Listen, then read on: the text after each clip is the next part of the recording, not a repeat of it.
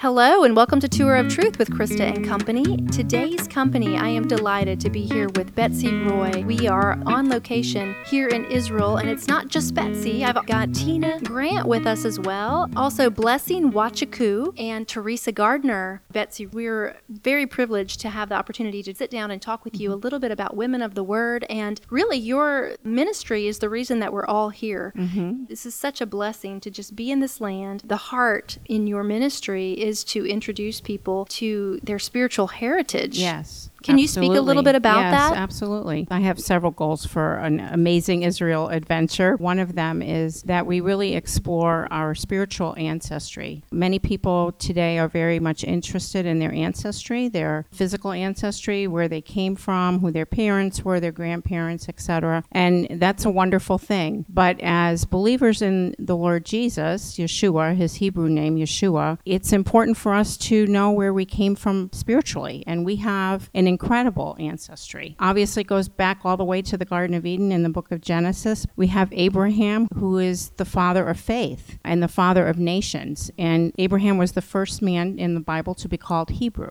He is a Hebrew. We have this incredible ancestry both in the Old Testament, which are the Hebrew scriptures, and in the New Testament. And Jesus was Jewish. And speaking yeah. of Abraham, I yeah. just have to say, I was blown away today. Yeah. We visited Abraham's Gate. I actually didn't even even realize that Abraham's gate existed. Honestly, yeah. to see a gate that is 4,000 years old. Yes, it's incredible, isn't it? I have to say, I did not see that on my first trip to Israel, but I did on my second, and it was extremely moving to me. And there again, there was that thinking of our God is the God of Abraham, Isaac, and Jacob. And then when you stand and actually see a physical representation of that, it's very moving. Pictures do not do this justice. You absolutely have to be there. It's, you know, location, location, location thing, you know, that we talk about in real estate. And you can look at pictures of homes, but until you actually see the home, you don't know what it really looks like or really what it feels like. And I think coming to Israel is for many people, especially believers, it is a feeling of coming home. And in that home, there's a big family. And that family didn't start with Jesus. It's obviously very important, but that family goes way, way, way, way back. There's a lineage even that's mentioned in the book of Matthew, for example, that Jesus had. So, what about that lineage? What about that spiritual lineage?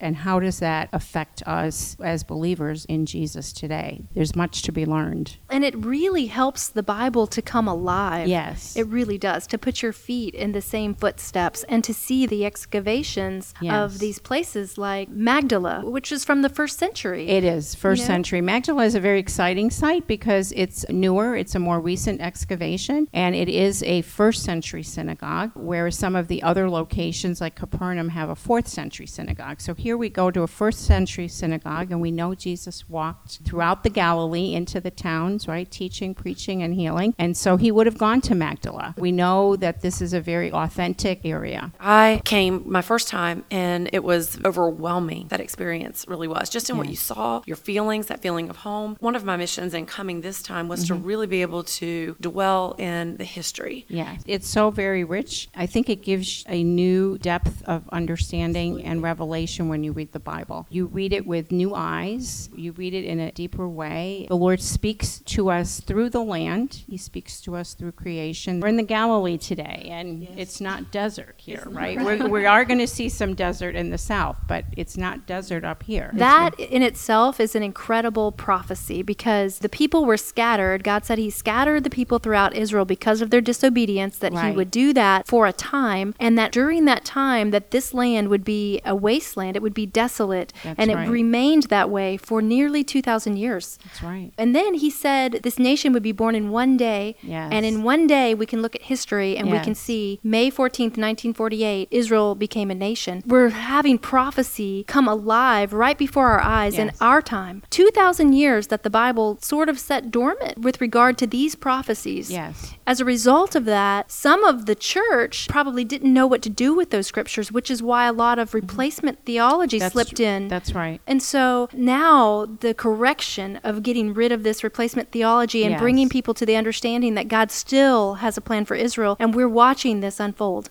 Amen. and that his word is still true today, you know, so his promises are still the same. Yes. It has not changed. That's right. He made a covenant, right? He made a covenant with the Jewish people. An eternal one. an eternal covenant. And if God were to break that covenant, then what's to say he wouldn't break a covenant with us, right? So he we know he can't. He's not a man that he should lie. So he cannot break his covenant. He still has a plan and a purpose for the Jewish people. And that is in them coming back to their ancestral homeland, occupying it, taking the promises of God and really seeing them happen in front of their eyes. We know that there's still a veil. We know that. You know, there's many people in Israel, a vast majority of them, of course, who really are still very secular, even Jewish people that are very secular, who don't have faith in Jesus as Messiah. But there is a growing remnant because God always has a remnant, right? There's a growing remnant of messianic believers, Jewish people that believe Jesus is the Messiah, and also a growing population of Arab people that are coming to faith in Jesus. And that's And- so exciting. Yes, and from the people that you've introduced us to, even on this trip, we've been able to see that that is not only just growing, but it's rapidly growing. Yes. That's- It's definitely increasing. You know, probably 50 years ago, 40, 50 years ago, there was maybe a handful of Jewish believers in Jesus. And now that population is approximately 22,000. That's still a small percentage of the entire population. It's about less than half of 1%, but it's an increase. It's a sign, and God is beginning. And I think we're seeing that even in how rich and green the land is while we're here. And as we've talked to believers in the land, that they're seeing an exponential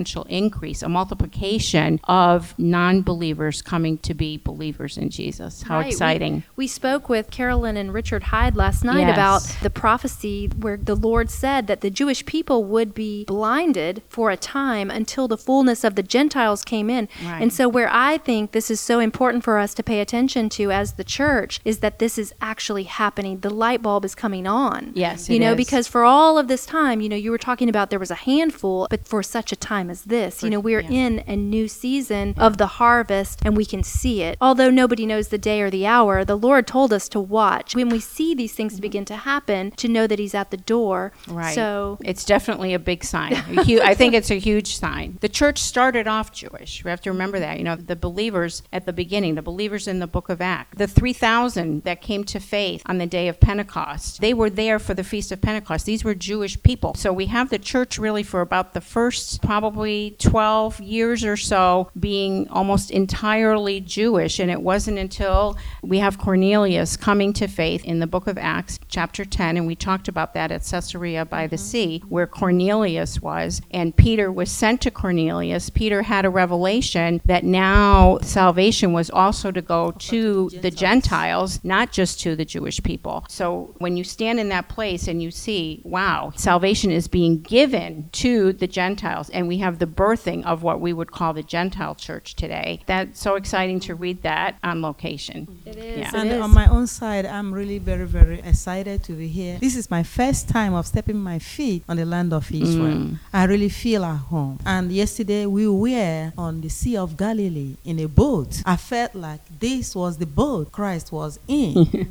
and this is the same sea he walked upon. Yes. Can you imagine? Imagine that. I'm feeling revival. I actually encourage every Christian, man or woman, to please make it a point of duty to come to Israel Yes. in your lifetime. Yes. You will have an incredible experience that you have no mouth to explain. We're so blessed that you came to be with us. And even though we are a women's ministry for the Amazing Israel Adventure, we do invite the men to come as well. So the husbands are welcome to come. We have several men on the Yes. trip. So it, the trips to Israel are not just for women because we're all part of the family of God. Amen. And we both need to see what the Lord has done in the land. This is what is exciting about Israel. It's not just the history, but it's what's going on in the land today. And how does that point us prophetically to the future of what God is doing? this is your 14th year coming, correct? Correct. It's my 14th trip. Yes. Most of those are tours. I do do some ministry trips as well with small groups of women where we have more time to visit with believers. But the goal of a tour is not sightseeing, it's that you get the face of Israel. As people, we connect people to people. So it's very important to me to take time on our trips to visit with believers in the land, both Jewish believers and Arab believers, like Rania that we met yesterday. And you're very involved as well. You know, I've noticed Yes. that with the local believers that you've been able to introduce us to. We've gone to the Carmel congregation, Yes. you know, and you've had us meet with different people that are actually doing ministry on the ground here. We've been able Yeah. to pray with them and to worship with them. One of my goals too is that you really begin to love Israel, but not just for what it was, but for what it is. And you love the land, yes, but we have to love the people. We didn't have those experiences when we came before. Mm-hmm. And this time, doing that, I feel really connected Yes, with the people. Exactly. That's one of my big goals to connect you with people because the Lord will begin to put a greater burden of prayer for you. And that's really what I'm always prayerful about. When people go home, they will feel that they have connected with people in Israel and that they will pray for not just the land, but they will pray for actual people and especially pray for believers because they need our encouragement. They are a minority here. Some of them actually do get persecuted, especially the Orthodox Jewish people. So it's really important that we raise up a level of intercession uh, for the people in Israel. And you were speaking of the heritage in the beginning of our conversation, Mm-hmm. just to kind of bring that full circle for those listening that might not understand how does that apply to them spiritually. Mm. Let's talk about that for a minute because you know the Bible does tell us that we are grafted into Right. Israel. Yes, and we so are. we need to have an awakening as a church to realize that everything that was in place for Israel was always intended to Israel for Israel and is still intended for Israel and we have been adopted, grafted in That's right. there is the verse that says, Not all that are Israel are Israel. Yes. And meaning that those that have been grafted in now have become part of the branch. We're, That's we're right. part of Israel now. So that is the heritage you're speaking of. Absolutely. Yes. We're grafted into this olive tree, right? The Lord uses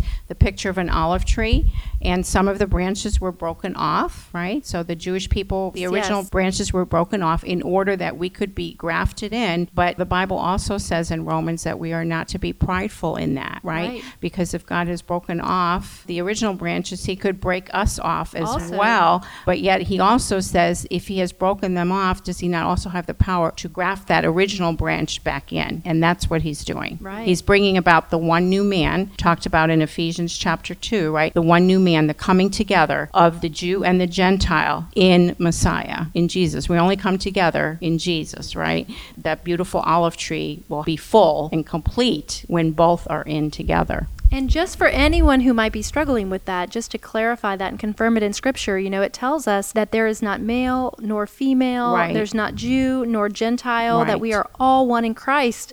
This one new man you're speaking of, we're watching this happen in the land. Yes. God is doing it in different parts of the earth, too. Of course, there are uh, Jewish people that are coming to faith in Jesus, also in other parts of the world. And we also, of course, want to pray into that. But it's very exciting when you see it actually happening in the land of promise. God's promised land is bearing great fruit, spiritually, but also physically, right? I think that's one thing Teresa loved seeing. I absolutely have. I mean, I've been totally overwhelmed with, you know, all the almond trees, the fig trees, and everything that we have seen. It's just blown my mind. In fact, there's a passage in Micah 4 that specifically speaks about the last days of people coming to Jerusalem mm-hmm. to visit the Lord's temple. And Micah writes that when it comes to the Jewish people in the last days, each of them will sit under his vine and under his fig tree. And I just mm-hmm. think that's so awesome. I mean, I just think I'm almost trying to figure out whether I'm Jewish or not. Yeah, I know. I mean, I'm like, you know, I know. because listen, just the fact that I'm here is, Yeah. is totally God's hand. yes. Because, you know, this was not anything that I had intended on doing. Yeah. You know, just wasn't in the place with my business to be able to walk away from Right. it. And then all of a sudden, you know, it just everything lined up. And then I walk away from my business for all these days, you know, for two weeks Sure, to be able to and do that's that. a long time. Yeah, and everything be under control. Yeah, You know, without me being there. So it's just totally God's hand. And I just, I feel totally at home. I, I was speaking to my husband the other night and he said, Well, does it feel like a foreign land? And I said, Absolutely not. It's home. Yes. It's absolutely home to me. And so I don't think I ever want to walk away. I'm trying to figure out how in the world I can move here. Yeah. You know, like,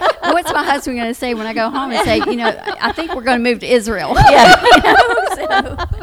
There is a spiritual connection when you're here, especially some of us today that had a baptism, immersion baptism at the River Jordan, mm. where Christ Himself was baptized. Mm-hmm. We felt like deep spiritual connection with the Lord Himself. It is an amazing experience. Yes, the Lord is good. And I love what you said about coming home because I felt that the first time too. But the first time that I was here, I remember when I left, I thought a piece of my heart has stayed here. I knew that. And I never at that time thought I would come back. To say that I would ever have come to Israel 14 times is exceedingly abundantly above anything I ever thought or imagined. I mean, I thought the first time was going to be my only time, and that was awesome, and I was thrilled. The Lord made the way for us to come, but to come back and to get to know more of His land and to connect with believers in the land is beyond anything that I ever, ever imagined. And the second time, and maybe this will happen to you, we'll see.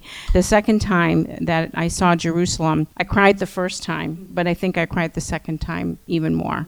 It was very overwhelming. It's still overwhelming to me. There's times I walked the land or I've driven through the land, not always on a bus because I have rented a car and driven in Israel a couple of three times. You are brave Uh, because not all, not all of the signs have English on them. I have a good GPS, God, right? anyway, Amen. he, there's times it's overwhelming when you see it and you know brings tears to your eyes and you just are so thankful and grateful to be here to have really the privilege to be here because there's many many people there's even jewish people that cry this out at their shabbat meals you know they cry next year in jerusalem at passover next year in jerusalem that's something that they say so we're very privileged really and blessed of the lord to be able to come here Yeah. Absolutely. I have to say, I have been so tickled with our driver who you've known, I guess, all of these years. Yes. I'm probably going to go home saying the enemy Yeah. because he is so funny. We are on the bus, and the other buses that are coming at us, he refers to them as the enemy. Yes. So if we see other buses somewhere, because he's trying to get us in and out of places before all of the enemies come, Yeah. because it'll be it'll be too populated and we'll be stuck there. So Yeah. you've got a really smart driver. Yes, yeah. Yeah, the guy, they are a wonderful team, and I've worked with them for many years, and uh, we've gotten to know each other, and we have a personal relationship as well as a professional relationship, and they are truly uh, a wonderful team.